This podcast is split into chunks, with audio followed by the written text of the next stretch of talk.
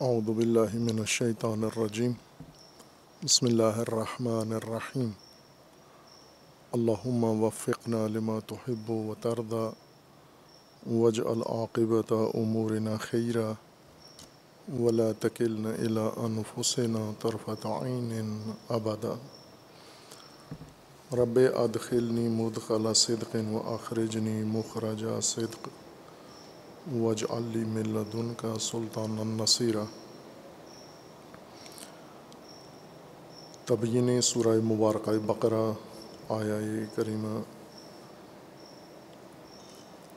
ذالک الکتاب لا ریب فیہ ہدن للمتقین. الذین یؤمنون بالغیب ویقیمون الصلاة ومما رزقناہم ينفقون ابتدائی تعارف کے بعد کہ قرآن کتاب ہے، مرتب، منظم، ترتیب یافتہ دستورات ہیں حیات انسانی کے لیے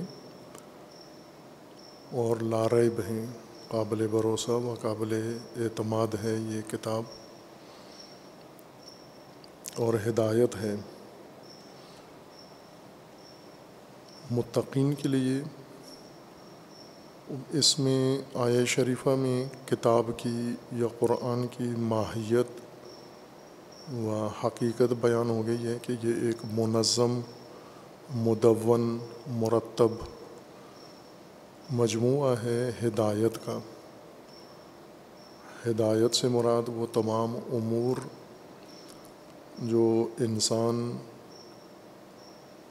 کو مقصد کی نشاندہی کرتے ہیں، مقصد تک پہنچانے والے راستے کی نشاندہی کرتے ہیں اور اس راستے کو طے کرنے کے آداب، قواعد، اصول و ضوابط معین کرتے ہیں۔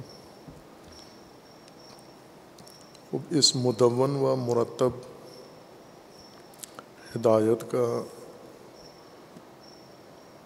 کی شرط تقوا ہے یعنی جو شخص، جو افراد انسانوں میں سے اہلیت رکھتے ہیں، ہدایت پذیری کی اور قابلیت محفوظ ہے جن کی، ان کے لیے یہ ہدایت ہے۔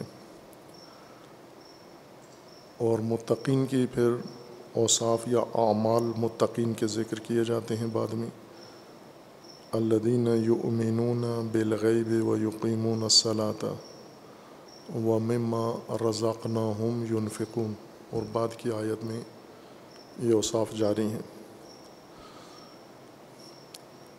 جیسا آغاز میں سورہ بقرہ کے آغاز میں بیان ہوا تھا کہ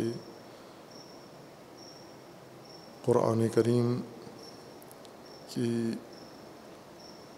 صورت و ماہیت بھی قرآن نے خود ذکر کر دی ہے کہ وہ کتاب ہے۔ اور اس کی غرض و غایت بھی ذکر کر دیا مقصد، ہدایت ہے۔ اور غرض نہائی اس کی اس مدون اور مرتب اور منظم مجموعہ ہدایت سے ایک ہدایت یافتہ انسانی مجموعہ تشکیل دینا ہے، جسے قرآن کریم نے بعد میں خود امت کا عنوان دیا ہے۔ یہی اہلیت رکھنے والے متقین جن پر ہدایت پیش کی جائے گی اور کی جاتی ہے، جب اس ہدایت کو بروئے کار لائیں گے اور اس کے مطابق اپنی زندگی منظم کریں گے، اس کے نتیجے میں حاصل و محصول اس کا ایک باتقوا سماج یا ہدایت یافتہ سماج وجود میں آنا ہے۔ بس یہ غرض نہائی ہے قرآن کریم کی۔ امت انسانوں کی یا انہی افراد کی امت تشکیل دینا جن کے اندر اہلیت و صلاحیت پائی جاتی ہے۔ اس لیے تمام الفاظ قرآن کریم نے جم کے استعمال کیے ہیں۔ ہدن للمتقین۔ پھر اسی طرح ان متقین کے اجتماعی وظائف بھی ذکر کیے ہیں۔ الدین یؤمنون بالغیب و یقیمون الصلاۃ و مما رضاقناہم یونفقون جس طرح قرآن کتاب ہے، اسی طرح سے انسان امت ہے۔ اور قرآن کی کتابیت، تنظیم و ترتیب اللہ تعالیٰ نے انجام دی ہے۔ اسی طرح سے اس کتاب منظم کے ذریعے ایک منظم انسانی سماج پیدا کرنا ہے، چونکہ ہدایت، منظم ہدایت اس منظم معاشرے کے لیے ہے۔ جس طرح ہدایت منتشر نہیں ہے، ہدایت کا نتیجہ بھی منتشر رہنمائی نہیں ہے، بلکہ ایک جیسا مجموعہ، مشترکہ صفات والا مجموعہ، مشترکہ اوصاف والا مجموعہ، مشترکہ اہداف والا مجموعہ اور جس کے تمام امور آپس میں مماثلت رکھتے ہوں اور وہ سارے امور قرآن کی رہنمائی کے مطابق ہوں، قرآن کے بتائے ہوئے راستے کے مطابق ہوں۔ اب اس کو عملاً آغاز کیا جاتا ہے کہ یہ تشکیل سماج، امت کی تشکیل کیسے پائے گی پہلی شرط تو یہ ہے کہ ان میں اہلیت ہو۔ اگر اہلیت نہیں ہے، وہ ہدایت کے دائرے سے باہر ہو جاتے ہیں، خود باہر ہو جاتے ہیں۔ انہیں کوئی دکیل کے باہر نہیں کرتا۔ فقدان اہلیت و قابلیت کی وجہ سے باہر ہو جاتے ہیں۔ جیسے ہم انسانی نظام میں دیکھتے ہیں، الہی نظام میں بھی ایسے ہی ہے۔ انسان نے تعلیمی نظام بنایا ہے اور اس تعلیمی نظام کے لیے ایک قابلیت اور اہلیت لحاظ کی ہے۔ جو لوگ واجد قابلیت، واجد اہلیت ہیں، وہ تعلیم سے بہرمند ہو جاتے ہیں، تعلیم حاصل کر لیتے ہیں، لیکن جو اہلیت اپنی گنوا بیٹھتے ہیں، کھو بیٹھتے ہیں۔ واجد شرائط نہیں ہوتے، وہ خود ہی اس نظام سے باہر ہو جاتے ہیں، فقدان اہلیت کی وجہ سے۔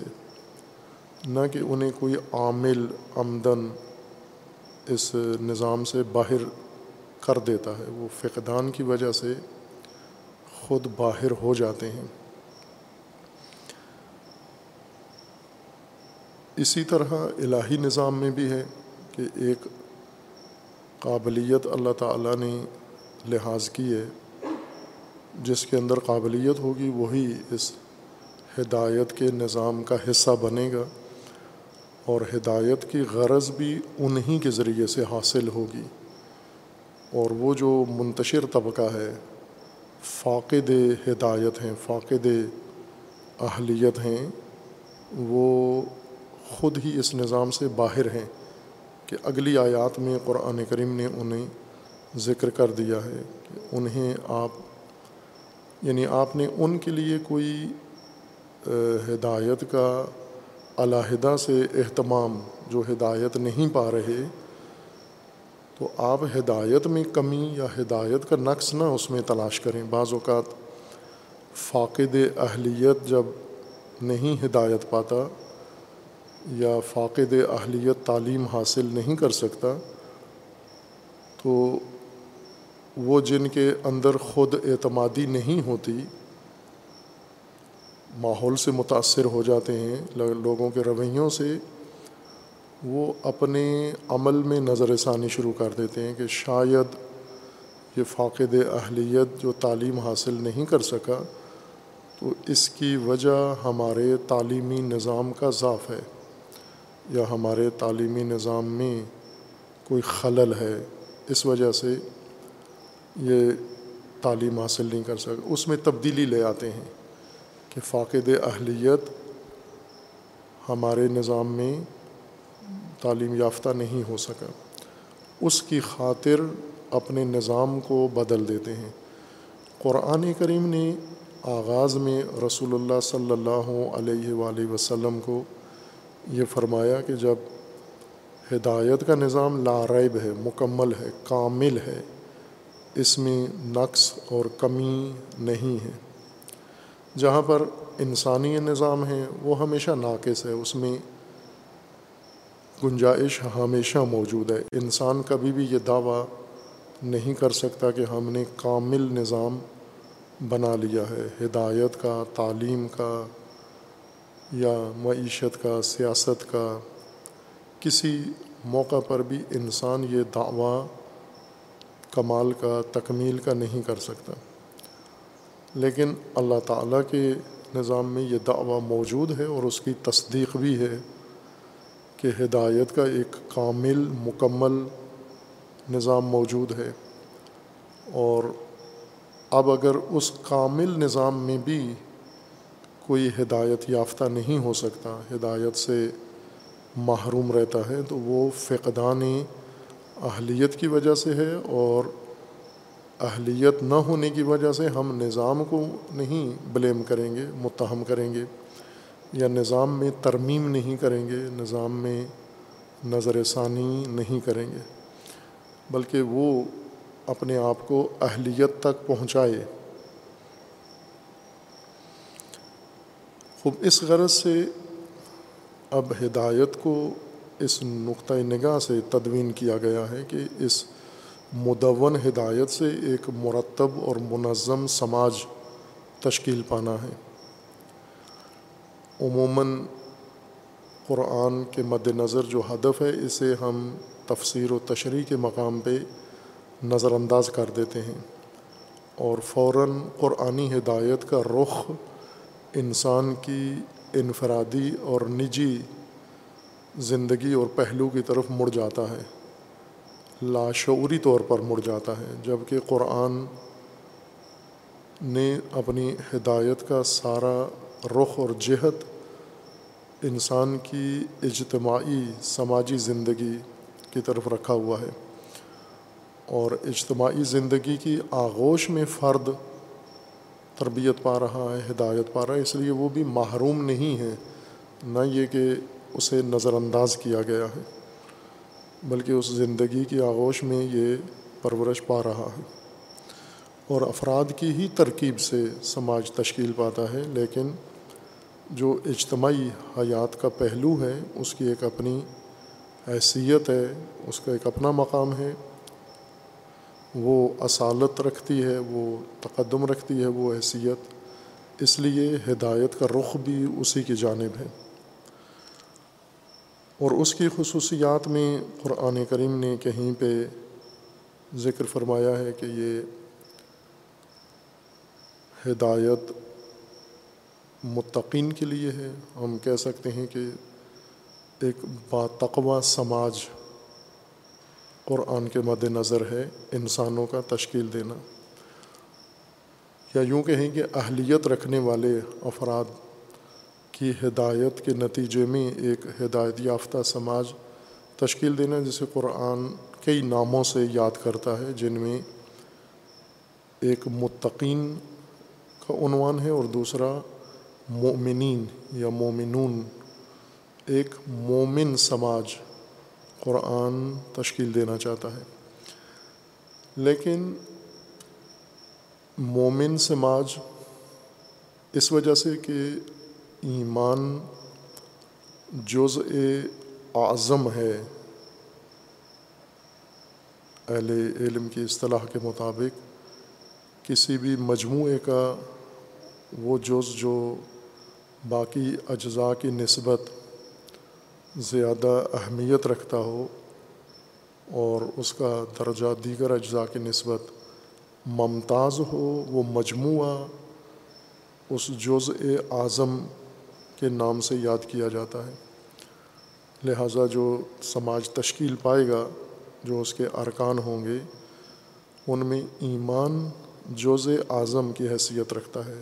یعنی سب سے مرکزی اور بنیادی عنصر کہلائے گا۔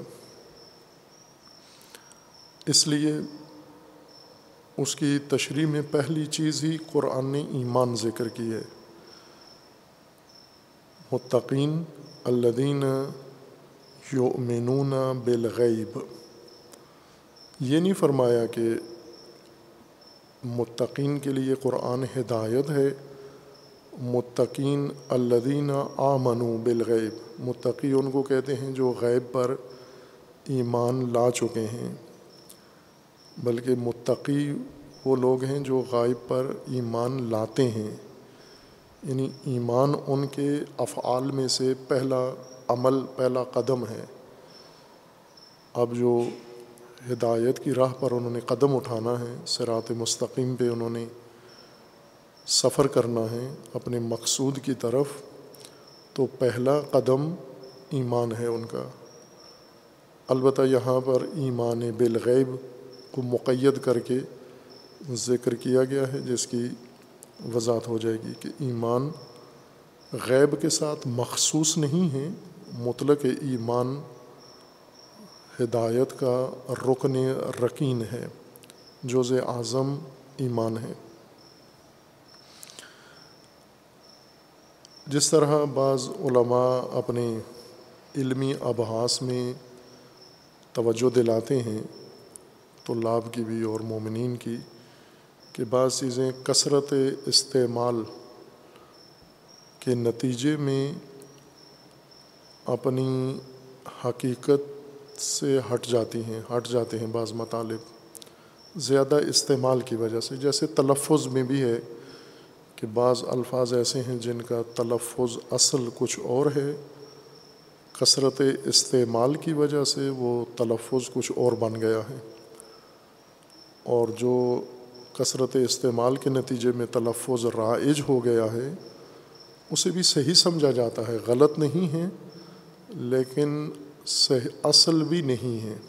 اصل میں یہ کثیر الاستعمال تلفظ نہیں تھا، اصل وہ متروک تلفظ ہے جس کی طرف توجہ نہیں ہے۔ ایسے ہی بعض الفاظ کے معانی بھی ہیں۔ وہ الفاظ جو کثرت سے محاورے میں، گفتگو میں، تعلیم میں، تبلیغ میں، تقریر میں استعمال ہوتے ہیں، قلم و سخن میں۔ عموماً ان کے ساتھ یہ رویداد پیش آتی ہے، یہ حادثہ رونما ہوتا ہے کہ کثرت استعمال کی وجہ سے ذہنوں کے اندر ان کی ایک حالت بن جاتی ہے، جسے اصطلاح میں ارتکاز کہا جاتا ہے۔ مرکزیت سے ہے، جس جس لفظ سے مرکز بنا ہے اور مرکزیت اسی سے ایک دیگر لفظ بھی بنا ہے، ارتکاز اردو میں رائج نہیں ہے۔ مرکزیت اردو میں رائج ہے، مرکز، لیکن ارتکاز اور دیگر مشتقات اس لفظ کے رائج نہیں ہیں۔ ارتکاز کا مطلب یہ ہوتا ہے کہ ایک چیز انسان کے ذہن میں بیٹھ جاتی ہے اور اس کے لیے پھر انسان بار بار رجوع نہیں کرتا، نہ لغت کی طرف رجوع کرتا ہے، نہ کتاب کی طرف رجوع کرتا ہے، نہ کسی منبع کی طرف رجوع کرتا ہے، بلکہ انسان کے اندر یہ احساس پیدا ہو جاتا ہے کہ اس بارے میں میں مکمل طور پر آگاہ ہوں۔ ارتکاز ایسی ذہنی کیفیت کا نام ہے کہ زیادہ انس کی وجہ سے، زیادہ استعمال کی وجہ سے کسی شے کے ساتھ زیادہ دیر رہنے کے نتیجے میں انسان کو یہ احساس ہونے لگتا ہے کہ میں اس بارے میں تو آگاہ ہوں، یہ تو میں نے سنا ہوا ہے، یہ بات میری جانی پہچانی ہے۔ اور جب تک اس سے کوئی سروکار نہیں پڑتا، پالا نہیں پڑتا، اس وقت تک انسان اس احساس میں رہتا ہے کہ میں جانتا ہوں، لیکن جس دن ضرورت پڑتی ہے اور اپنی ارتکاز کی طرف رجوع کرتا ہے انسان، اس دن اس کو محسوس ہوتا ہے کہ نہ، اصل حقیقت اس کی کچھ اور تھی اور میرے ذہن میں ایک تصور کچھ اور بیٹھا ہوا تھا۔ ایمان کے متعلق کوئی شخص کسی مسلمان کم از کم یا غیر مسلم بھی کوئی انسان ایسا کم ہی ملے گا جو ایمان کے بارے میں، اس کے ذہن میں خلا پیدا ہو، موجود ہو کہ ایمان سے مانوس نہیں ہے، آشنا نہیں ہے یا ایمان کے معنی کے متعلق اس کے ذہن میں بالکل خلا ہو، گیپ ہو، کچھ بھی نہ ہو، ایسا کوئی فرد نہیں ہوگا۔ ایمان کے لیے الفاظ لغات میں، زبانوں میں مختلف استعمال ہوتے ہیں۔ لیکن یہ معنی لوگوں کے ذہنوں کے اندر موجود ہے۔ اور ایسے ہی حالات اور ایسے ہی معانی انسان کو اشتباہ میں ڈال دیتے ہیں۔ ارتکازی معانی کو ذہن میں لے کر انسان ان کی بنیاد پر پھر آگے نتیجے لیتا ہے، استدلال کرتا ہے استمباد کرتا ہے۔ اور باقی چیزوں کے ساتھ بھی اس کا ربط جوڑتا ہے۔ فراوان ہیں ایسی چیزیں، مثالیں کئی ہیں اس کی قرآن کریم کے الفاظ کے مطابق۔ جیسے تقوا کا معنی پرہیز ہے۔ یہ ارتکازی معنی ہے۔ سب کے ذہنوں کے اندر بیٹھا ہوا ہے یہ معنی۔ تلقین کے نتیجے میں یا کثرت سماعت کے نتیجے میں۔ کثرت استعمال کے نتیجے میں سب کے ذہنوں میں پرہیز معنی بیٹھا ہوا ہے۔ اور جو ہی ہم یہ لفظ استعمال کرتے ہیں یا سنتے ہیں، تو فوراً ہمارے ذہن میں پرہیز معنی آ جاتا ہے۔ اور پھر تقوا کی بنیاد پر جو جتنی بھی عمارت ہم دینی مذہبی اخلاقی بناتے ہیں، وہ سب پرہیز کے اوپر استوار ہوتی ہے، قائم ہوتی ہے۔ ایسے اور کئی الفاظ ہیں جن کی طرف اشارہ کیا ہے۔ جیسے الہ، معبود معبود کا مطلب عبادت شدہ اور عبادت سے مراد پوجا، یہ ارتکاز ہے ہمارا۔ اور جو ہی ہم الہ سنتے ہیں، معبود سنتے ہیں، عبادت سنتے ہیں، ہمارا ذہن سیدھا پوجا کی طرف، پرستش کی طرف منتقل ہو جاتا ہے۔ اطاعت ذہن میں نہیں آتی یہ معنی۔ چونکہ ہم نے سنا ہے جو اور استعمال کیا ہے، ہماری سماعتوں کے اندر فقط یہی معنی ہمیشہ تکرار ہوا ہے۔ اس وجہ سے فوراً ہمارا ذہن اس معنی کی طرف منتقل ہو جاتا ہے۔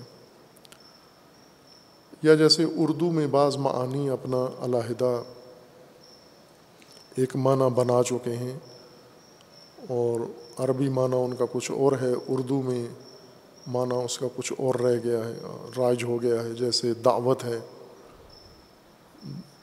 دعوت کھانے کو، اردو میں کھانے کے معنی میں ہوتا ہے۔ کوئی بھی دعوت کا لفظ استعمال کرے سنیں اس سے مراد کھانا ہی لیا جاتا ہے۔ کھانے کی پارٹی، کھانے کی مجلس، کھانے کا پیغام۔ لیکن عربی میں اور قرآن میں کسی جگہ بھی دعوت کھانے کے معنی میں نہیں ہے۔ دعوت پیغام دینے کے معنی میں ہے، پیغام پہنچانے کے معنی میں ہے۔ خوب اسی طرح کتاب ہے۔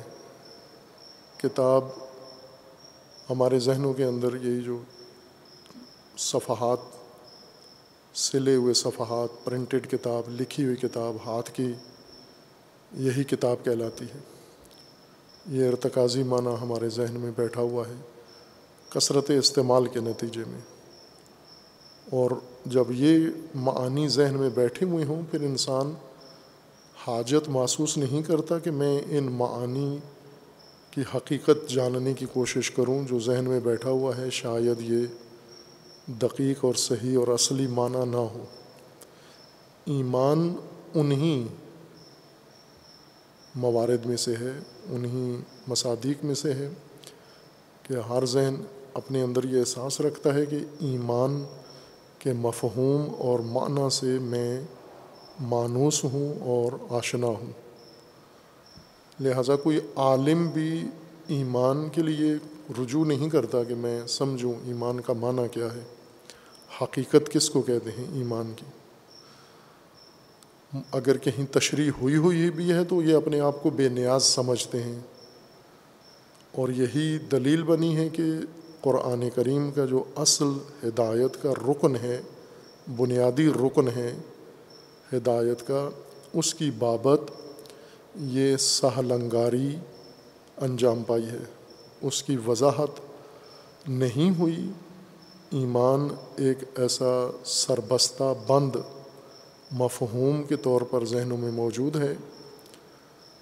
اس کا تکرار زیادہ ہے، اس کا استعمال زیادہ ہے، اس کے ساتھ انس زیادہ ہے، لیکن اس کی تبیین نہیں ہے، وضاحت نہیں ہے کہ ایمان سے مراد کیا اور کس طرح ہدایت کا یہ بنیادی رکن قرار پایا ہے۔ خوب اس کے لیے ہمیں رجوع کرنا ہے۔ ایمان کی حقیقت کو سمجھنے کے لیے قرآن کریم کے استعمالات کی طرف کہ قرآن نے ایمان کو کیسے استعمال کیا ہے، کہاں پر استعمال کیا ہے۔ تقریباً لگ بھگ مجموعی طور پر نو سو موارد قرآن کریم میں ایسے ہیں جہاں پر ایمان اور اس کے مشتقات کا قرآن نے استعمال کیا ہے۔ اور ہر مطلب ہر آیت اور ہر چیز کے ساتھ ایمان جڑا ہوا ہے۔ اسی طرح اپنی ارتکازی معنی کے ساتھ چل رہا ہے۔ یہ ہم اپنے طور پر اس کو تجربہ کر سکتے ہیں کہ بعض چیزیں جو ہم نے پڑھی نہیں ہیں، کچھ چیزیں ہم نے باقاعدہ نظام تعلیم میں، اسکول میں، کالج میں، یونیورسٹی میں، حوضے میں، مدرسے میں ان کی تعلیم حاصل کی ہے۔ کچھ چیزیں ہیں جن کا ہم نے مطالعہ کیا ہے۔ ہم نے باقاعدہ استاد کے پاس ان کی تعلیم حاصل نہیں کی۔ اور فرق یہ پڑ جاتا ہے کہ استاد کے پاس بیٹھ کر جو مطلب انسان پڑھتا ہے اور وہی بات دوسرا آدمی خود سے مطالعہ کر کے سیکھتا ہے۔ فرق دونوں میں یہ ہے کہ استاد اس مطلب کی تبیین کرتا ہے، اس کا معنی تصور واضح کرتا ہے، اس کی خصوصیات، صفات طالب علم کے لیے وضاحت کرتا ہے اور باقاعدہ اس کو تفہیم کرتا ہے، تعلیم دیتا ہے، سمجھاتا ہے، اسے تطبیق کرتا ہے اور اسے تمرین کرواتا ہے۔ یعنی اسے مشق کرواتا ہے اس کی اور پختہ ہو جاتا ہے وہ مطلب شاگرد کے ذہن میں۔ یہی بات انسان مطالعہ کرتا ہے اور مطالعہ میں جب اسے مشکل پیش آتی ہے تو لغت کی کتاب کی طرف، ڈکشنری کی طرف رجوع کرتا ہے اور وہاں سے ایک سربستہ، مبہم سا مفہوم ذہن میں بٹھا لیتا ہے۔ احساس کاذب پیدا ہوتا ہے کہ میں اس کا معنی سمجھ گیا ہوں اور اسی کی بنیاد پر اس کو سمجھنا شروع کر دیتا ہے۔ خصوصاً بہت جید علماء، بزرگ علماء کے ساتھ یہ المیہ پیش آیا ہے، جن میں سے ایک مثال اس کی امام غزالی ہیں، ابو حامد غزالی رحمۃ اللہ علیہ۔ انہوں نے فلسفہ کے بارے میں یہی اشتباہ کیا ہے۔ فلسفہ استاد کے پاس نہیں پڑھا، تفسیر استاد کے پاس انہوں نے پڑھی ہے، اخلاق استاد کے پاس پڑھا ہے، فقہ و حدیث استاد کے پاس یہ علوم حاصل کیے ہیں۔ فلسفہ کا خود مطالعہ کیا ہے اور مطالعہ کے نتیجے میں بہت مشکلات کا خود بھی شکار ہوئے ہیں اور دوسروں کو بھی کیا ہے۔ پھر فلسفہ کی رد میں کتاب لکھی ہے، تحافت الفلاسفہ۔ ابن رشد نے ان کے مقابلے میں پھر ان کو جواب دیا ہے، تحافت و تحافہ اور اسی طرح بعض دیگر بزرگان نے، اور دیگر بزرگان نے انہیں یہ مشورہ دیا ہے، البتہ کئی صدیوں بعد کہ جس طرح دیگر علوم استاد کے پاس پڑھے ہیں، اگر یہ بھی استاد سے پڑھ لیتے تو اتنی الجھنوں کا شکار نہ ہوتے آپ۔ مطالعہ سے ہر چیز انسان پر واضح نہیں ہوتی۔ مطالعہ کا مرحلہ اس وقت ہوتا ہے کہ جب ایک پہلے سے تعلیمی بنیاد بنی ہوئی ہو۔ تعلیمی بنیاد انسان بنا لے۔ پہلے دین کی طالب علمی کا ایک زمانہ طے کرے۔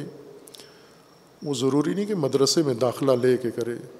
آج موجودہ زمانے میں آسان ہو گیا ہے۔ گھر بیٹھ کے یہ طالب علمی اختیار کر سکتا ہے کہ باقاعدہ طور پر اس کو مطالب کو جڑ سے، بنیاد سے سمجھے۔ پھر اس تعلیمی بنیاد پر آگے مطالعہ کرے اپنا۔ وہ مطالعہ اپنی جگہ بیٹھتا جائے گا۔ اگر بنیاد تعلیمی نہیں ہے اور مطالعہ جتنا وسیع ہوتا جاتا ہے، اتنی حیرت اور کنفیوژن بڑھتی جاتی ہے اور شکاکیت بڑھتی جاتی ہے، ریب بڑھتا جاتا ہے اور چے بسا انسان انکار تک اور الحاد تک جا پہنچتا ہے، چونکہ کوئی چیز واضح نہیں ہوتی۔ اب ایمان اسی طرح کا ارتکازی معنی ہے۔ اور جو قرآن نے ایمان کو نظام ہدایت میں عکس کیا ہے، انسانی نظام کی تشکیل کے لیے، انسانی اجتماعی نظام، انسانی سماجی نظام کی ترتیب و تشکیل کے لیے ایمان کو رکن اول اور رکن اعظم اختیار کیا ہے۔ تو ہدایت کا ایک منظم نظام ہے جسے کتاب کہا ہے، ایک منظومہ ہے، نظم یافتہ چیز ہے۔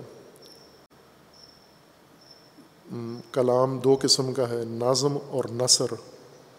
نظم اس کلام کو کہتے ہیں جس کے اندر وزن ہوتا ہے، بہر ہوتی ہے، کافیہ ہوتا ہے، ردیف ہوتا ہے۔ اس کے کچھ ضوابط ہوتے ہیں۔ ان کے اندر لکھا گیا کلام نظم کہلاتا ہے، جس کو ہم اردو میں شعر کہتے ہیں۔ وہ حقیقت میں نظم ہے اور نثر اس کو کہتے ہیں کہ جس کے لیے یہ ساری قید و بند ضروری نہیں ہے، وزن و کافیہ و ردیف ہو یہ ساری چیزوں سے آزاد عبارت ہوتی ہے۔ البتہ ادبی قواعد اس کے لیے بھی ضروری ہوتے ہیں۔ ادبی قواعد سے یا تکلم کے قواعد سے خالی نہیں ہوتی۔ لیکن نظم منظوم کلام کے قواعد سے آزاد ہوتی ہے، وہ عبارت اس کو نثر کہتے ہیں۔ نشر کہہ لیں یعنی منتشر، نظم یافتہ نہیں ہے۔ انسانی ہدایت کا نظام نثر میں نہیں ہے، نظم ہے۔ اللہ تعالیٰ نے قرآن میں ہدایت کو نظم کے ساتھ پیش کیا ہے۔ چونکہ اس منظم سے ایک نظم دیگر ایجاد کرنا ہے۔ یہ نظم عالی ہے۔ عالی اعلیٰ سے، اعلیٰ اوزار ٹول کو کہتے ہیں۔ یعنی کچھ چیزیں اس لیے استعمال میں لائی جاتی ہیں تاکہ ان کے ذریعے سے کوئی دوسرا کام انجام دیا جائے۔ ہم اپنے روزمرہ کام آلات کے ذریعے سے انجام دیتے ہیں، اوزار کے ذریعے سے انجام دیتے ہیں۔ جس طرح بعض ایسی مجسم چیزیں ہیں، اوزاری حیثیت رکھتی ہیں، علوم بھی اور نظریات و افکار بھی اس طرح سے ہیں کہ کچھ افکار آلات کے طور پر استعمال ہوتے ہیں، دوسرے مقاصد کی وضاحت کے لیے یا دوسرے مقاصد کی تشکیل کے لیے ہوتے ہیں۔ ہدایت کا منظم ہونا یہ ذریعہ ہے، وسیلہ ہے انسانی زندگی کے نظم کے لیے۔ اصل مقصود حیات انسانی میں نظم ایجاد کرنا ہے۔ اور اسی کا نام ہدایت ہے، جس وسیلے سے یہ نظم پیدا ہوگا، وہ ہدایت ہے۔ تو ہدایت کا بھی خود اس وصف سے متصف ہونا ضروری ہے کہ منظم ہو۔ اور جیسے اشارہ کیا تھا کہ عنوان کتاب اسی بات پر دلالت کرتا ہے کہ یہ ایک مرتب، منظم اور مرتبط ہدایت کا مجموعہ ہے۔ کتاب بن گئی ہے یہ ہدایت۔ پہلے کتاب نہیں تھی، پھر اس کو کتاب بنایا گیا ہے اور کتاب بنا کر نازل کیا گیا ہے اس نظم کے ساتھ۔ وہ نظم جو ہدایت میں ہے، اس میں ایمان مرکزی رکن ہے۔ کیوں اس لیے کہ جو نظم اس ہدایت نے انسان کے اندر قائم کرنا ہے، اس میں بھی ایمان نے مرکزی کردار ادا کرنا ہے۔ یعنی باقی سارا دار و مدار ایمان کے اوپر استوار ہوگا۔ اگر ایمان ہی واضح نہ ہو کہ یہ کون سا عمل ہے، وہ فعل ہے، قرآن نے ایمان کو انسان کا فعل قرار دیا ہے۔ ہم عموماً جو تقسیم علوم کی یا دینی معارف کی کی ہوئی ہے اور اس کے مطابق ہم پڑھتے پڑھاتے ہیں، اس میں ایمان عقائد میں سے ہے اور اس کے بعد اعمال ہیں، ایمان و عمل۔ قرآن خود ایمان کو بھی عمل ہی کا حصہ قرار دیتا ہے۔ یو امنون بالغیب یو امنون یعنی انسان کا پہلا عمل ہی ایمان ہے۔ اعمال میں سے ایک عمل انسان ہے ایمان ہے، انسان کے اعمال میں سے۔ خوب یہ کون سا عمل قرآن ہم سے طلب کر رہا ہے؟ اور جس کی طرف ہمارا ہمارا دھیان و توجہ دلا رہا ہے کہ یہ پہلا قدم ہے آپ کو ایمان حاصل کرنا پڑے گا۔ کم و بیش جیسا عرض کیا تھا کہ موجود ہے ذہنوں میں ایمان کے متعلق معلومات ہر ذہن میں ہیں اور یہی بڑی رکاوٹ ہیں ایمان اور ایمان جیسے دیگر معارف کو سمجھنے میں۔ اگر خالی ذہن ہو ایسا شخص جسے، جس کے ذہن میں پہلے سے یہ تصورات نہیں ہیں، اس کے لیے ایمان کا معنی سمجھنا بہت آسان ہے۔ چند منٹ میں اصل ایمان کا معنی سمجھ جائے گا، لیکن جنہوں نے ایمان کے متعلق بہت کچھ سن رکھا ہے، پڑھا ہوا ہے، کہا ہوا ہے، سنا ہوا ہے اور ان کے ذہن میں ایمان کے متعلق مختلف چیزیں، متضاد چیزیں، منتشر چیزیں اور بے نظم چیزیں موجود ہیں، انہیں ایمان سمجھانا دشوار ہے۔ اسی قاعدے کے مطابق کہ پہلے سے جب انسان کے ذہن میں کسی شے کا غلط تصور ہو وہ غلط تصور جب نکلتا ہے تو صحیح تصور جاگزین ہوتا ہے۔ وہ پہلا موجود تصور بہت مزاحمت دکھاتا ہے۔ نئے صحیح تصویر کے، تصویر کو۔ ہم اسی اسلوب کے تحت کہ پہلے ہم قرآنی اس اصطلاح کو، اس بنیادی نظام ہدایت کے رکن کو ہم تعاقب کرتے ہیں، جستجو کرتے ہیں لغت سے۔ لفظ سے اس کی معرفت شروع کرتے ہیں کہ یہ لفظ کیسے تشکیل پایا، کہاں تشکیل پایا اور جہاں اس کی پیدائش ہوئی ہے، وہاں سے پھر یہ منتقل ہو کے دیگر کسی علاقے میں کیسے پہنچا۔ جیسے ایک پھل ہے، ایک علاقے کے اندر پیدا ہوا۔ پھر اس کے بیج دوسرے علاقوں میں منتقل ہوئے اور وہاں بھی اس کی فصل اگنے لگی ہے۔ تو یہ ایک پوری تاریخ ہے علم کی یا لغت کی یا الفاظ کی تاریخ ہے پوری، جس سے انسان کی معرفت کامل ہوتی ہے، مکمل ہوتی ہے۔ آج جس شکل میں ہمارے پاس ہے اور جس شکل میں یہ وجود میں آیا تھا، اس میں آپس میں تناسب ملحظہ کیا جاتا ہے کہ اس میں آپس میں تناسب ہے یا نہیں ہے۔ بعض الفاظ کے ساتھ یہ ہوا ہے کہ جس معنی کے لیے پیدا ہوئے تھے، وجود میں آئے تھے، انہیں مقرر کیا گیا تھا، کب سے اس معنی کے ساتھ اس لفظ کا تعلق ٹوٹ چکا ہے اور اس نے نئے معنی اختیار کر لیے ہیں، اپنے بنیادی معنی کو کھو چکا ہے۔ جیسے تقوا کے متعلق مثال دی تھی، چونکہ جس لفظ کو تشریح کر چکے ہیں، اس کی مثال دے رہا ہوں۔ ورنہ یہ دیگر الفاظ کی بھی مثال ہے کہ تقوا کا اصل لغوی معنی حفاظت ہے۔ لغت میں عرب اس کا پیدائشی معنی حفاظت ہے۔ اسی معنی میں استعمال کرتے تھے۔ اور حفاظت کا دائرہ مختلف ہے، اس لیے یہ لفظ مختلف میادین حفاظت میں استعمال ہوتا گیا اور کرتے کرتے پھر ہدایت کا جز بنا، قرآن کا حصہ بنا اور انسان کی حفاظت کے لیے یہ لفظ استعمال کیا گیا۔ لیکن بیچ میں جب یہ لفظ استعمال ہوا تو حفاظت متروک ہو گیا، پرہیز اس کی جگہ پر بیٹھ گیا آ کر۔ اصل معنی لفظ کا چھوڑ دیا گیا۔ خوب ظاہر ہے کہ اب یہ جو لفظ اصطلاح تقوا لے کے آپ آگے جا رہے ہیں، معنی سوراخ سے گر گیا ہے۔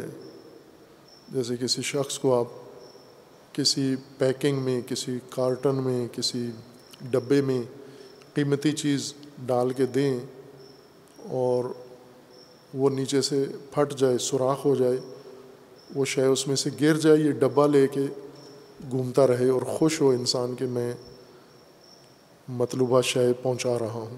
یہی حالت اس لفظ کے ساتھ بھی ہوئی ہے کہ وہ معنی بیچ میں سے گر گیا ہے اور تفاصیر اب بھری ہوئی ہیں پرہیز کے ترجمے سے اور پرہیز کی تشریح سے۔ ڈر، خوف، پرہیز، حفاظت بیچ میں سے گر گیا یہ معنی۔ اور جب اصل معنی ہاتھ سے نکل جاتا ہے تو جہاں جہاں اس کا استعمال ہے، جن موارد میں اس کا استعمال ہے، وہ سارے خلل کا شکار ہو جاتے ہیں۔ ایمان بھی ایسا ہی ہوا، ایمان کے ساتھ بھی۔ ایمان کا ایک اصل لغوی معنی ہے۔ وہ لغوی معنی ہی آخر تک ایمان کے ساتھ، اس لفظ کے ساتھ، اصطلاح کے ساتھ جہاں بھی ایمان جس میدان میں، جس جغرافیے میں، جس پہلو میں جا کر استعمال ہوتا ہے، لفظ ایمان وہ اصل معنی ساتھ جائے۔ ورنہ بیچ میں کسی جگہ غفلت سے معنی ختم گر جائے اور اس کی جگہ نیا معنی ہم اس کو عطا کر دیں، تو ایمان جو مفہوم جس کے لیے استعمال ہو رہا ہے وہ ابلاغ نہیں کرے گا۔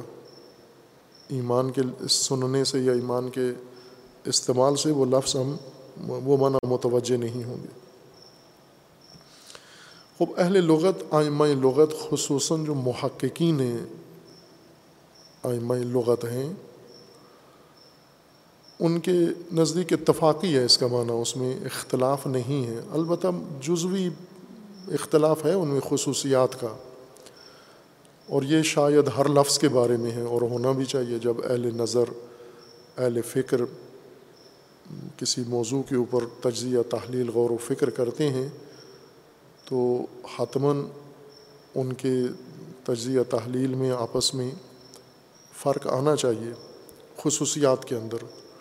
لیکن اصل مطلب کے اوپر اتفاق ہے ان کا کہ ایمان یہ باب افعال سے ہے اور مادہ امن سے مشتق ہے۔ الف میم نون امانہ اس سے یہ لفظ ایمان بنایا گیا ہے امن سے۔ اور ایمان بھی اسی سے بنا ہے، امانت بھی اسی سے، لفظ امانت بھی اسی سے بنا ہے۔ اور دیگر کئی مشتقات مختلف معانی میں جنہیں مظاہر سمجھا جاتا ہے، وہ سب اسی مادہ سے مشتق ہیں۔ امن خوف کے مقابلے میں ہیں۔ امن کا مطلب ہوتا ہے کہ اطمینان، تسلی امن ایک احساس ہے انسان کے اندر، ایجاد ہوتا ہے خوف کے مقابلے میں، خوف کی حالت میں، خوف کے خلاف، خوف کے مقابلے میں ایک حالت انسان کے اندر پیدا ہوتی ہے۔ اطمینان کی، تسلی کی، مطمئن ہو جاتا ہے انسان کہ مجھے جو خطرہ درپیش تھا جو نقصان ہونے والا تھا وہ اس کی بابت میں مطمئن ہو جاؤں کہ اس کو سہارا مل گیا ہے، وہ محفوظ ہو گیا ہے اور اسے ایک ایسا بھروسہ فراہم ہو گیا ہے کہ اب وہ متعلقہ خوف نہیں رہا۔ خوف بھی ایک احساس ہے انسان کا جس میں کسی موجود شے کے انسان کے ہاتھ سے نکل جانے کو خوف کہا گیا ہے۔ خوف ہے انسان میں یعنی جو کچھ میرے پاس ہے، یہ مجھ سے، مثلاً اگر زندگی ہے میری تو کہیں ختم نہ ہو جائے۔ خوف ہے یہ۔ صحت میری ختم نہ ہو جائے۔ مال میرا ختم نہ ہو جائے۔ کوئی لے نہ جائے۔ میری ملکیت میں جو اشیاء ہیں، وہ میرے اختیار سے نکل نہ جائیں۔ یہ جو کھٹکا ہے، اشیاء کے ہاتھ سے نکل جانے کا اموال کے ہاتھ سے نکل جانے کا یا زندگی کے یا صحت و سلامتی کے ہاتھ سے نکل جانے کا کھٹکا اس کو خوف کہتے ہیں۔ اور اس کے مقابلے میں اطمینان ہے کہ انسان ایسے صورت حال میں آ جائے، مطمئن ہو جائے کہ اب مجھے کوئی کھٹکا نہیں ہے۔ یعنی عقلی طور پر کوئی احتمال ضعیف بھی اب نہیں بچا۔ کہ میری صحت خراب ہو جائے یا میری زندگی ختم ہو جائے یا میرا مال میرے ہاتھ سے نکل جائے یا میرے اعضائے خاندان کو کوئی گزند پہنچے، نقصان پہنچے یا میری عزت ختم ہو جائے، پائمال ہو جائے، میری شہرت کو کوئی نقصان پہنچے، انسان تسلی کی حالت میں آ جاتا ہے۔ اور یہ تسلی کی حالت میں ایسے ہی بیٹھے بیٹھے نہیں آتا نفسیاتی طور پر، بلکہ کچھ ایسے اسباب، ماحول، وسائل انسان کو فراہم ہو جاتے ہیں یا کسی ایسی شے کا انسان سہارا لیتا ہے جس سے یہ خوف دور ہو جاتا ہے۔ عرب اپنی اصل تہذیب میں، چونکہ لغت تہذیب میں پیدا ہوتی ہے۔ لغت کی پیدائش تہذیب میں، انسانی فرہنگ میں اور انسانی ثقافت میں ہوتی ہے۔ لغت بیٹھ کر کوئی طبقہ بناتا نہیں ہے، علماء نہیں بیٹھ کر لغت بناتے۔ لغت تہذیب کے ذریعے سے وجود میں آتی ہے۔ تہذیب انسان کا رہن سہن وسائل زندگی، آداب و رسوم، تعلقات، رجحانات، احساسات، وسائل، یہ ساری چیزیں مل کر انسان کی تہذیب کو تشکیل دیتے ہیں۔ خوب ظاہر ہے، اس تہذیب میں انسان کو مختلف امور سے، اشیاء سے، وسائل سے سروکار پڑتا ہے اور ان وسائل کا انسان دوسروں سے تبادلہ کرنا چاہتا ہے یا ذہنی تبادلہ کرتا ہے، لفظی تبادلہ کرتا ہے یا جسمانی تبادلہ کرتا ہے، تو اس کے لیے ان وسائل کی پہچان ضروری ہے تاکہ یہ کسی کو بتا سکے، مجھے آپ سے کیا وسیلہ چاہیے یا میں آپ کو کیا وسیلہ دے سکتا ہوں۔ اس ضرورت کے پیش نظر انسان ان وسائل کے لیے الفاظ معین کر، جیسے اشاروں سے سمجھاتا ہے، اسی طرح آسانی کے لیے الفاظ۔ مقرر کرتا ہے۔ الفاظ یعنی آوازیں، مختلف آوازیں جو بعد میں معنی کے ساتھ جڑنے کی وجہ سے لفظ بن جاتی ہیں، یہ الفاظ ان کے لیے چنتا ہے۔ جیسے آج کل کرتے ہیں ہم، کوئی نئی چیز بن کے آتی ہے تو اس کا کوئی نام تجویز کیا جاتا ہے، کوئی بچہ پیدا ہوتا ہے اس کے لیے نام تجویز کیا جاتا ہے۔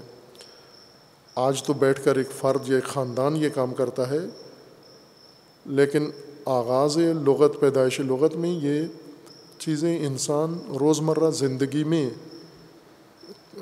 وجود میں آ جاتی تھیں، پھر ایک دوسرے سے سن کے اس کو عام کر دیتے تھے، سب اس کے مطابق گفتگو کرتے تھے۔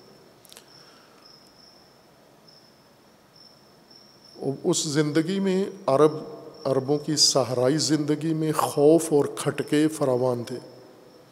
ہر طرح کی زندگی میں آج کے انسان کو بھی ہے اور ہم آج کے انسان پر پہنچیں گے، لیکن لغت کی تاریخ کو ملاحظہ کر لیں پہلے، ورنہ فرق نہیں پڑتا۔ یوں نہیں کہ اس صحرائی زندگی میں کھٹکے تھے، آج شہری زندگی میں یا مدنی زندگی میں، تمدنی زندگی میں خطرے نہیں ہیں، خوف ہیں۔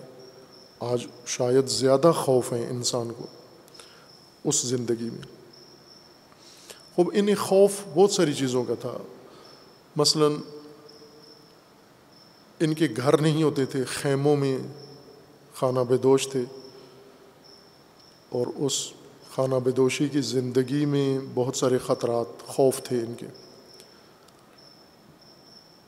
موسمی خطرات تھے، ہوائیں چلیں گی، طوفان ریت کے آئیں گے، ان کے خیموں کو اکھاڑ کے لے جائیں گے۔ اسی طرح ان کے مویشی تھے، ان مویشیوں کے گم ہونے کا خطرہ تھا۔ ان مویشیوں کے بھاگ جانے کا خطرہ تھا، ان مویشیوں کے چوری ہونے کا خطرہ تھا۔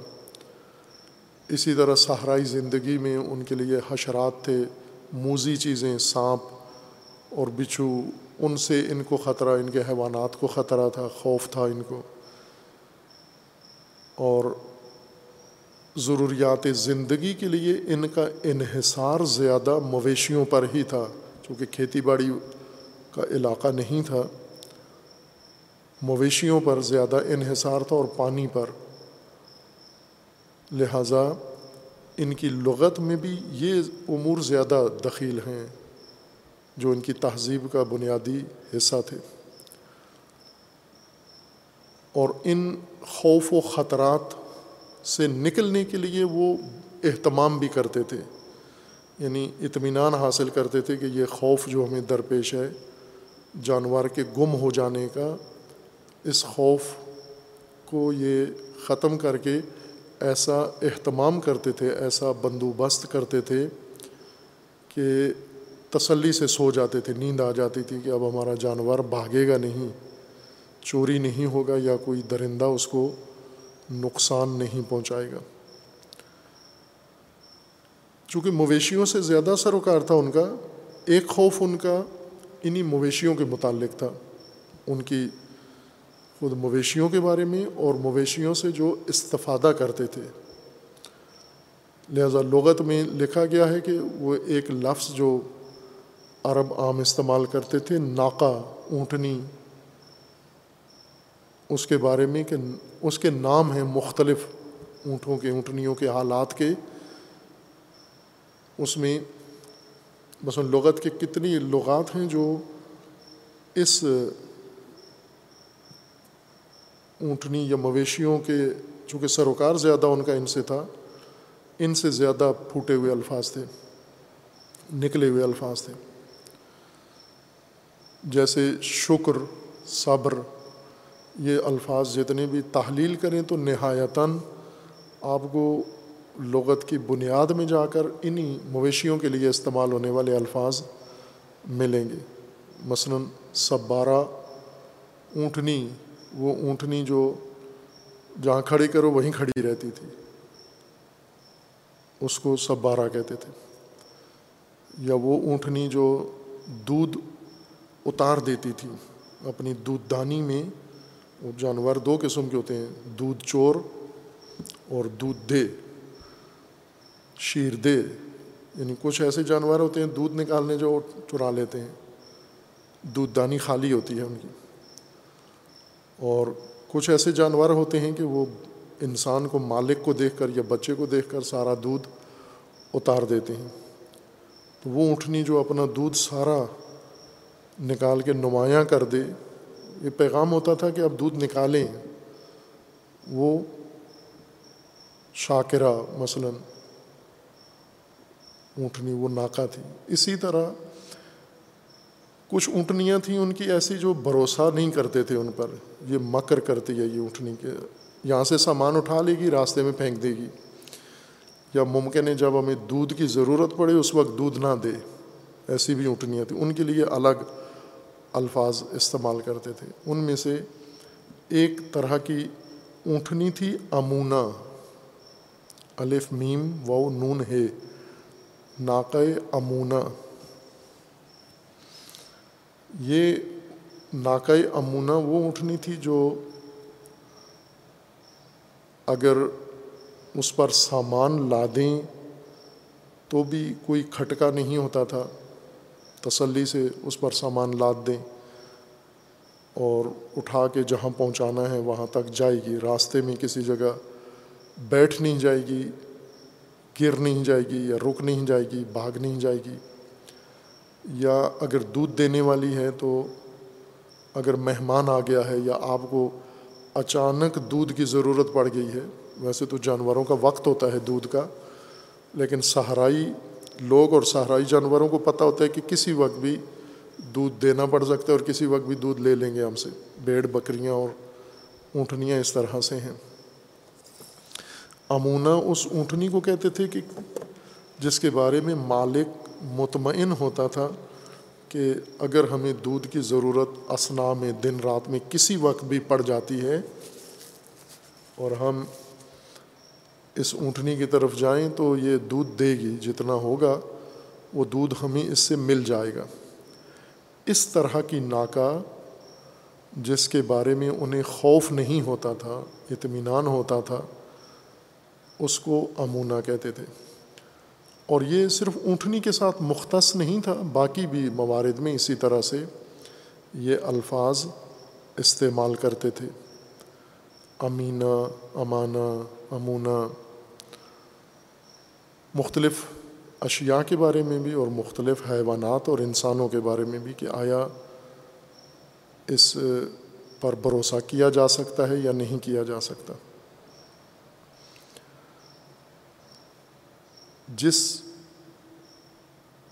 جگہ سے انہیں خوف ہو، اس خوف کے مقابلے میں اگر انہیں یہ یقین ہو جائے، اطمینان ہو جائے کہ وہ کھٹکا یا وہ احتمال یا وہ ضرر، وہ نقصان نہیں ہوگا، اس وسیلے کی وجہ سے اس کو، اس حالت کو امن کہتے ہیں۔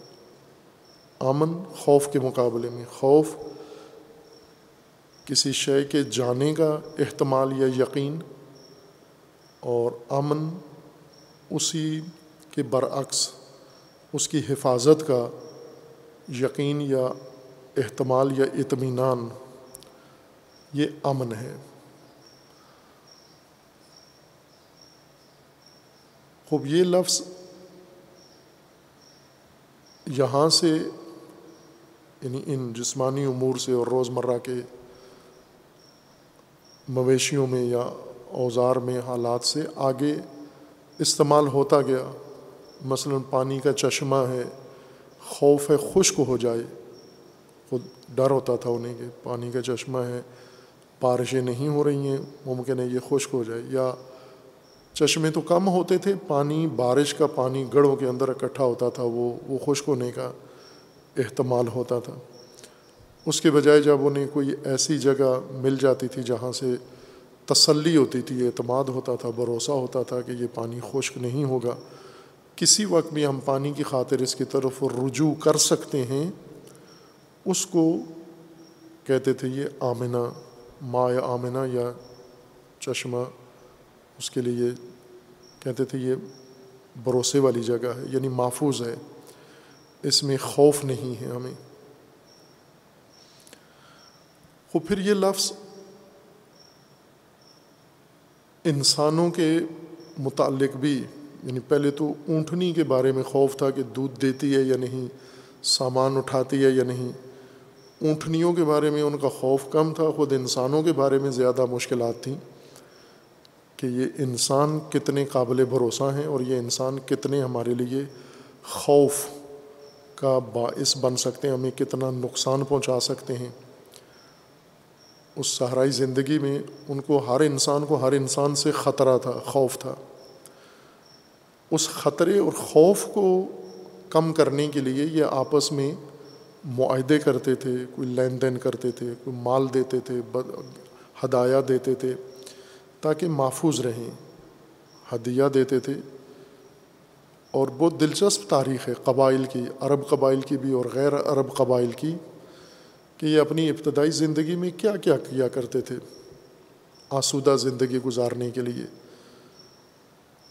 اس اپنے ماحول کے مطابق کیا اہتمام کرتے تھے، جیسے آج کل کے لوگ کرتے ہیں۔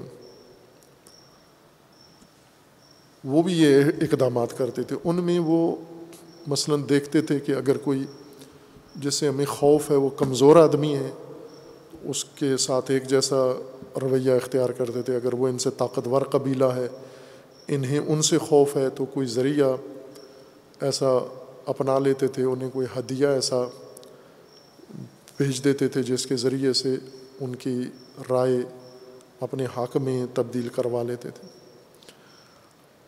خوب، یہ خوف جو انسانوں کے متعلق تھا، اس کے لیے بھی انہوں نے باقاعدہ یہی لفظ استعمال کیا۔ امان اور امن کا خوف کے مقابلے میں۔ تحفظ کے لیے اطمینان یعنی خوف کے نہ ہونے کا اطمینان، یا جو چیز خوف ایجاد کر رہی ہے، اس کے نہ ہونے کا اطمینان۔ جو چیز خطرے میں ہے، جس بابت خطرہ ہے، جس کے زائل ہونے کا، اس کے بقا کا اطمینان، یہ امن کہلاتا تھا۔ اور اس امن میں ایجاد، امن ایجاد کرنے کے لیے یا امن میں رہنے کے لیے دوسرے لوگوں کے ساتھ تعلقات، دوسرے قبائل کے ساتھ تعلقات، اس جغرافیے کے اندر، اس ماحول کے اندر اپنی زندگی کو اطمینان زیادہ سے زیادہ فراہم کرنے کے لیے مختلف اقدامات کرتے تھے۔ وہ سب کے سب امن کے زمرے میں آتے تھے۔ یہ امن ہے۔ مثلا پانی میسر رہے، کھیتی باڑی رہے، ضروریات زندگی غلہ پورا رہے، ان کا تجارت کے راستے کھلے رہیں، ان کے اور مسائل، ان کے یا بیماریاں اگر آ جاتی ہیں تو ان بیماریوں سے نجات ان کے لیے ممکن ہو۔ یہ فراہم کرتے تھے اور اس سب کو امن کہتے تھے۔ اسی طرح پھر جو جو انسانی زندگی میں اضافہ ہوتا گیا یعنی انسانی قبائلی خانہ بدوشی کی زندگی، صحرائی، بدوی و عرابی زندگی، تمدنی زندگی میں بڑھتی گئی تو ساتھ ساتھ خوف اور امن کبھی انسان کی زندگی میں دائرہ وسیع ہوتا گیا۔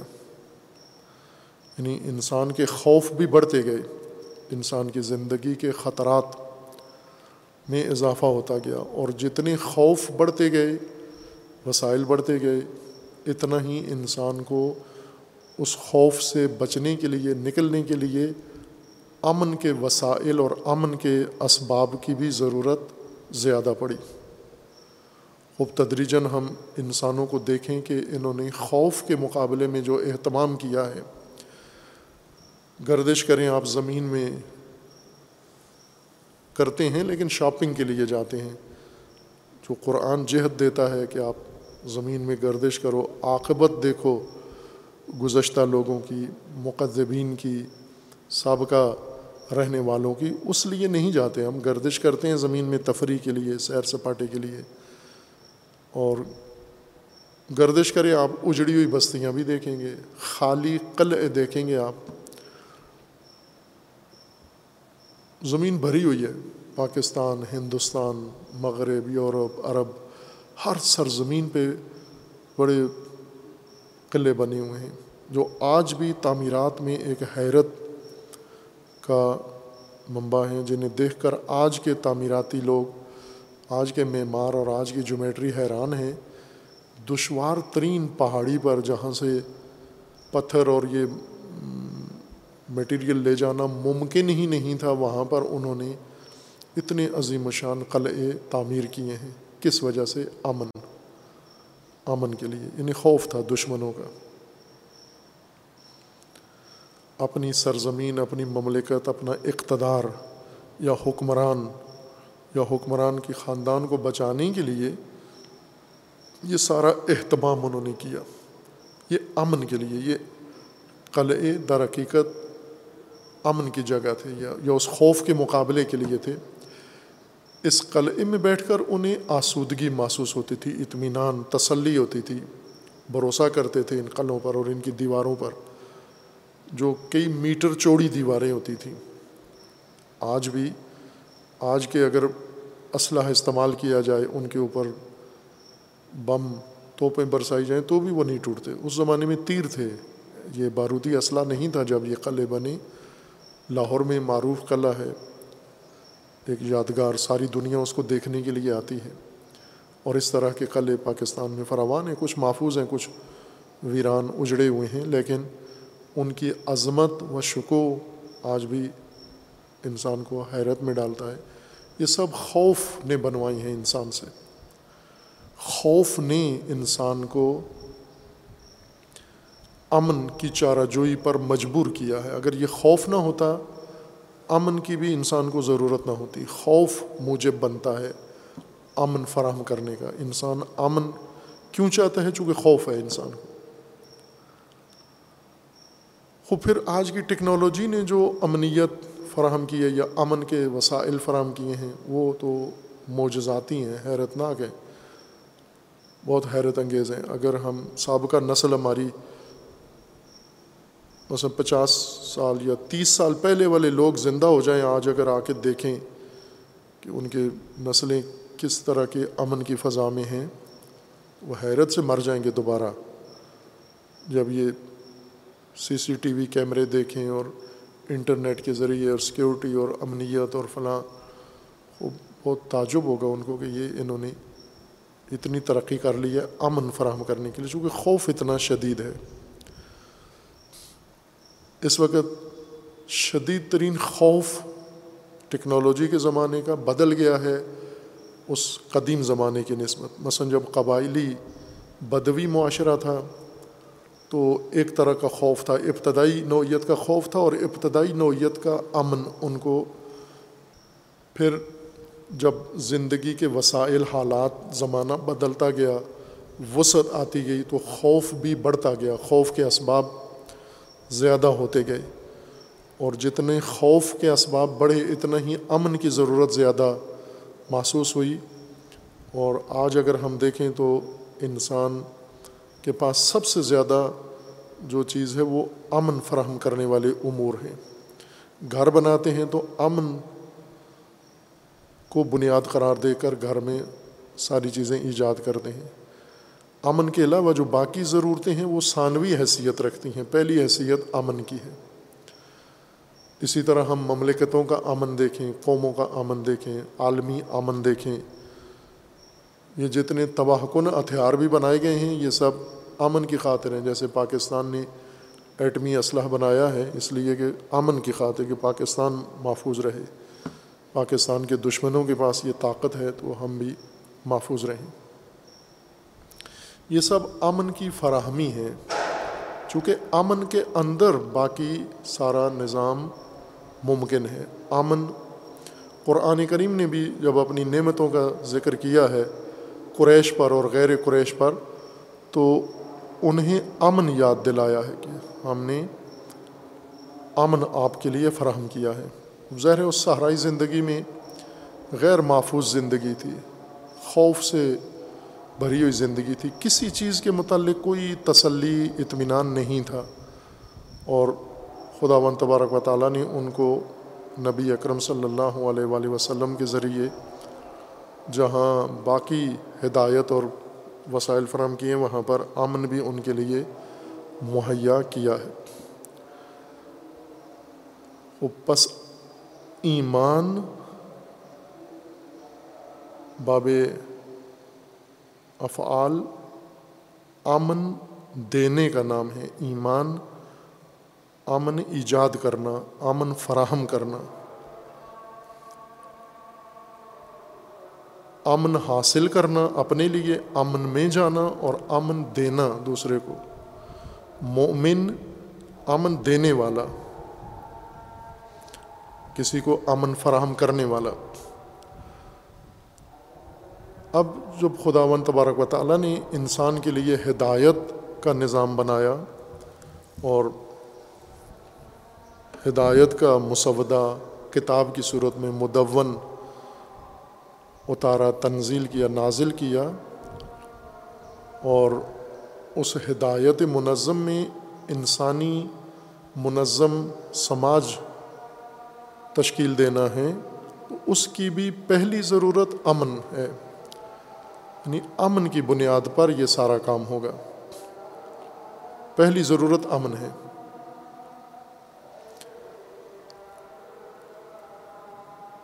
اور وہ امن جو ہدایت کے اندر رکن کے طور پر اختیار کیا گیا ہے ایمان کی صورت میں،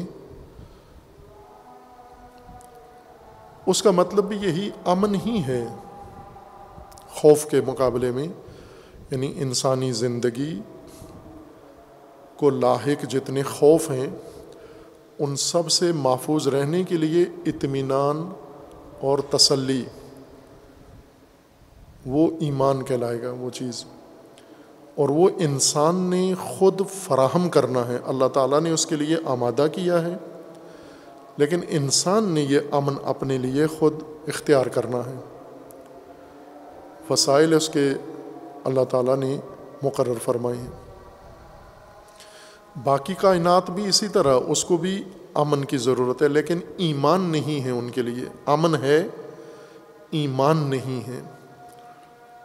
امن ہے یعنی اللہ تعالیٰ نے تکوینی نظام امن، جس طرح ان کا تکوینی وجود ہے، تکوینی سسٹم ہے، ان کا نظام ہے۔ تکوینی امن بھی اس کے اندر ہی رکھا ہوا ہے۔ زمین امن میں ہے، سورج امن میں ہے۔ منظومہ شمسی امن میں ہے، ستارے امن میں ہیں، کائنات ساری امن میں ہے لیکن ایمان نہیں ان کو، چونکہ ایمان امن کے وہ وہ اللہ نے امن ایجاد کیا ہے۔ ایمان انسان نے یا مخلوق نے خود اپنے لیے اختیار کرنا ہے، فراہم کرنا ہے، امن چننا ہے اس نے امن۔ امن کے راستے امن کے وسیلے، امن کے اسباب اور امن کے متعلق جو بھی چارہ جوئی اللہ تعالیٰ نے مقرر کی ہے، اس کو اختیار کرنا یہ ایمان ہے۔ ایمان یعنی امن دینا یا اپنے آپ کو امن دینا، انسانیت کو امن دینا، اپنے نظام کو، نظام حیات کو امن دینا اور انسان سے متعلقہ ہر وہ چیز جس کا خوف ہے انسان کو، اس کے مقابلے میں امن فراہم کرنا، امن اختیار کرنا یہ ایمان ہے۔ کائنات کی دیگر چیزیں مکلف نہیں ہیں امن پر، انہیں امن دے دیا گیا ہے، امن یافتہ ہیں معمون ہیں وہ۔ انسان ہے جو خود مکلف ہے، جس طرح باقی امور کا امن کا بھی خود مکلف قرار دیا گیا ہے۔ کہ جو جو اس کو زندگی میں، حیات میں خطرات ہیں، ان کو فراہم کرے، ان سے، ان خوف کے مقابلے میں اطمینان حاصل کرے، تسلی کرے اسباب اور نظام کے ذریعے سے۔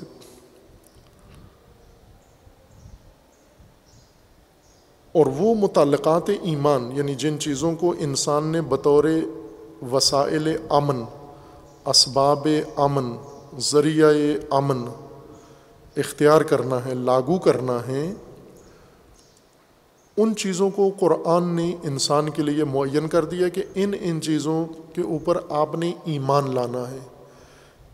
ان پر ایمان لانے کا مطلب مطلب یہ ہے کہ یعنی ان کے ذریعے سے آپ نے امنیت اپنے لیے امن فراہم کرنا ہے، امن ایجاد کرنا ہے، اپنی زندگی کو خوف سے محفوظ کرنا ہے۔ دوسرے لفظوں میں اللہ تعالیٰ نے اس نظام ہدایت میں انسان کو یہ بتایا ہے کہ آپ اس کائنات میں اکیلے نہیں ہیں، آپ کے علاوہ کائنات بھری ہوئی ہے۔ اتنی بھری ہوئی ہے کہ شاید مزید کسی چیز کی گنجائش نہیں ہے، جو پیدا ہو سکتا تھا، وہ اللہ تعالیٰ نے پیدا کر دیا ہے۔ یوں نہیں تھا کہ اس میں اور بھی کچھ ہو سکتا تھا۔ لیکن اللہ نے کسی وجہ سے نہیں پیدا کیا۔ ایسے نہیں ہے۔ جو ہو سکتا تھا ممکن تھا وہ موجود ہے۔ اور انسان جدھر نگاہ کرے، اطراف میں، آسمانوں میں، زمین کے نیچے، دائیں بائیں، ایک بھری ہوئی مملو کائنات ہے۔ اس کائنات کے بہت سارے حقائق ہیں۔ بہت سارے حقائق محسوس ہیں۔ بہت سارے حقائق غیر محسوس ہیں۔ ان میں سے کچھ کے ساتھ انسان کی زندگی جڑی ہوئی ہے۔ تعلق ہے انسان کی زندگی کا۔ انسان کی اجتماعی زندگی کا، مجموعی زندگی کا۔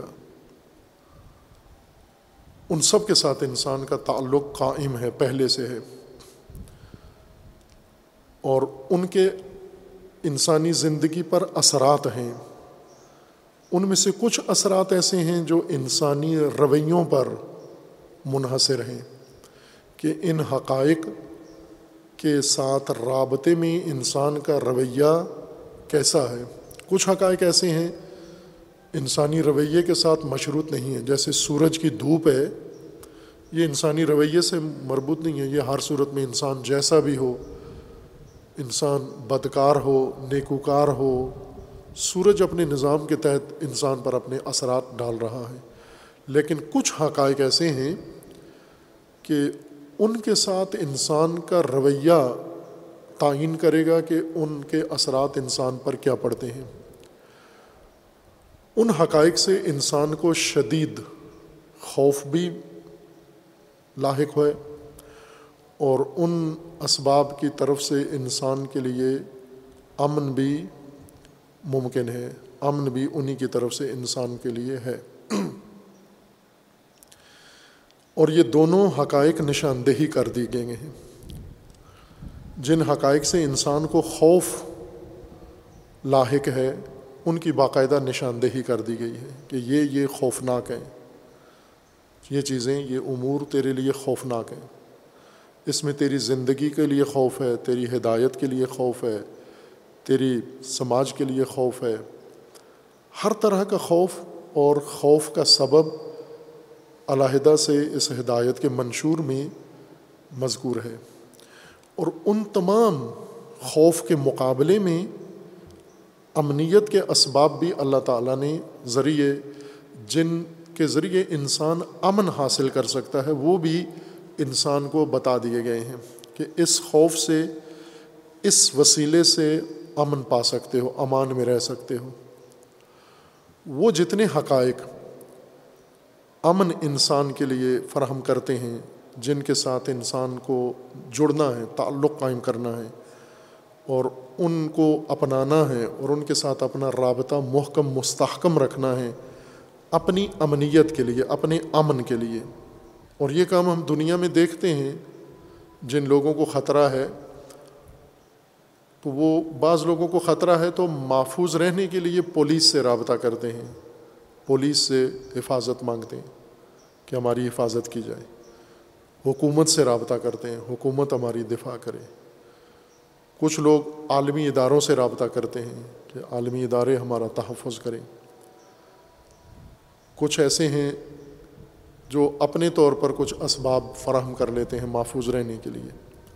یہ خوف پر منحصر ہے کہ کس کو، کس کی طرف سے خوف ہے۔ جس کی طرف سے خوف ہے، اس خوف کے مطابق وہ امن کا وسیلہ بھی اختیار کرتا ہے۔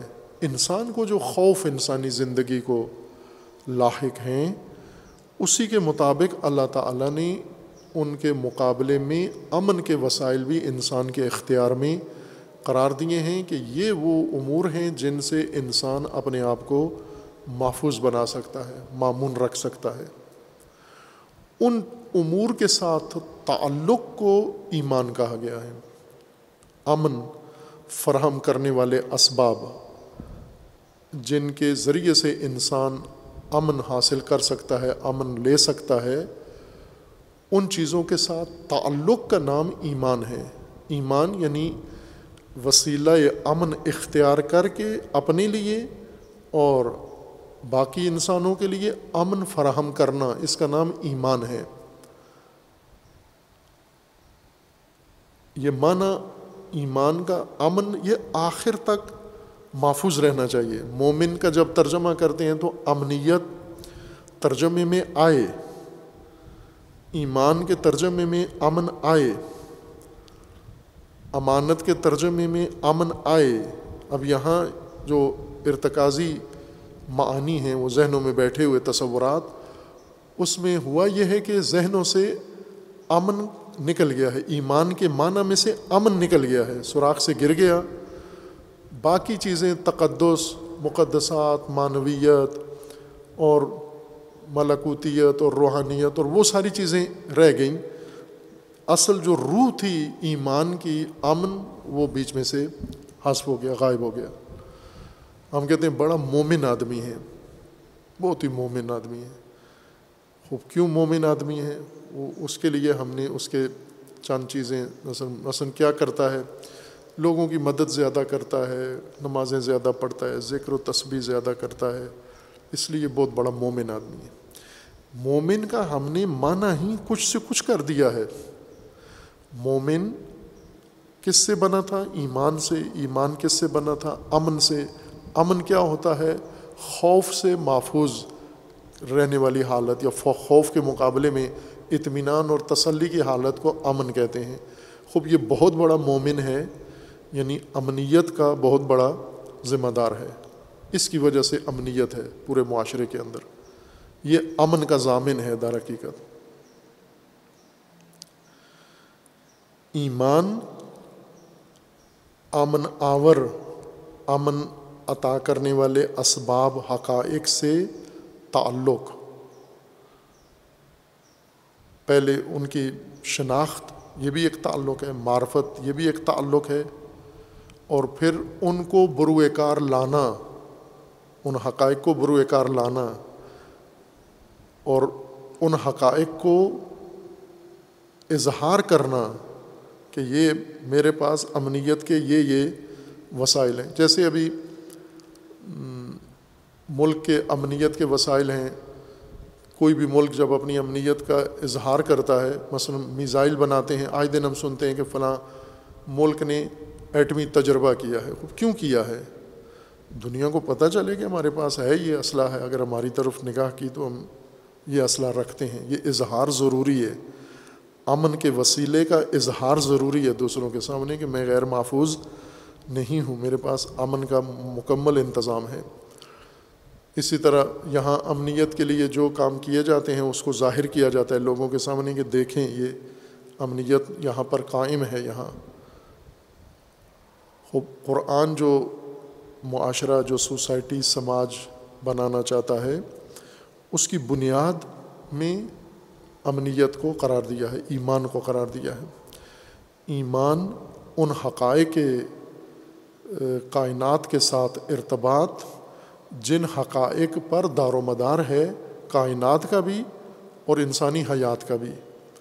جو خلقت میں انسان کی خلقت اور انسان کے وجود کا منبع ہیں، وہی انسان کی امنیت کا بھی ہیں، وہی انسان کی پرورش کا بھی ہے یعنی یوں نہیں ہے کہ انسان نے وجود کہیں سے لینا ہے، پرورش کا سامان کہیں سے لینا ہے اور امنیت کہیں اور سے انسان نے حاصل کرنی ہے۔ وہ امنیت بھی اسی منبع سے انسان نے حاصل کرنی ہے۔ اب وہ فہرست قرآن کریم نے انسان کے سامنے ذکر کر دیا ہے۔ پہلے اس کا عنوانی کلی بیان کیا ہے کہ متقی جو ہدایت کے لیے آمادہ لوگ ہیں، پانچ لوگ ہوئے، داخلہ ٹیسٹ میں جو قبول ہو گئے ہدایت کے لیے، ان کا پہلی کلاس اور پہلا سبق کیا ہے؟ یو امینون بالغیب۔ غیب پر ایمان ہے ان کا۔ البتہ یہاں اصل ایمان مراد ہے۔ غیب ایک نقطے کی خاطر ذکر کیا گیا ہے۔ چونکہ ایمان کا ایک بڑا حصہ اس سے تعلق رکھتا تھا بعض منصرف ہو کے غیب پر چلی گئی۔ یہاں ایمان ہے، اصل ایمان ہے رکنیت کے طور پر، نہ کہ ایمان برغیب غیب۔ ایک وجہ سے خصوصیت کے ساتھ ذکر کیا گیا ہے۔ یعنی یونی کہ جو غیر غائب غیب ہے، جو غیب کے زمرے میں نہیں آتا، اس پر ایمان نہیں ہے۔ اس کا ایمان ضروری نہیں ہے، یا وہ ہدایت کا حصہ نہیں ہے۔ وہ اصل ایمان ضروری ہے۔ ایمان میں پھر ایک ایمان جو دشوار ہے، ایک ایمان جو تھوڑا پیچیدگی کا ذریعہ بن سکتا ہے انسان کے لیے، موضوع بن سکتا ہے، وہ ایمان بال غیب ہے۔ وہ غیب کو بھی تشریح کرنی پڑے گی، پھر یہ مطلب واضح ہوگا۔ کہ ہدایت متقین کے لیے ہے متقین یعنی آمادہ اہلیت رکھنے والے۔ ان متقین نے ہدایت کے طور پر پہلا قدم ایمان سے اٹھانا ہے۔ امنیت اپنے لیے فراہم کرنی ہے، دوسروں کے لیے فراہم کرنی ہے۔ امنیت کے، اور یہ مضمون بہت اہم ہے۔ یہ قرآن نے جیسا عرض کیا تھا کہ لگ بھگ کوئی ساڑھے آٹھ سو یا نو سو کے قریب آیات میں اور موارد میں اس کا ذکر اللہ تعالیٰ نے قرآن میں اس لفظ کے ساتھ کیا ہے اور بعض جگہوں پر یہی مضمون تکرار ہوا ہے، لیکن لفظ ایمان یا مادہ ایمان کے ساتھ نہیں ہے۔ اس سے اس کی بنیادی ہدایت میں حیثیت روشن ہو جاتی ہے کہ اس کے اوپر استوار کرنا ہے سارا نظام ہدایت۔ باقی بات میں چلو صلی اللہ علیہ محمد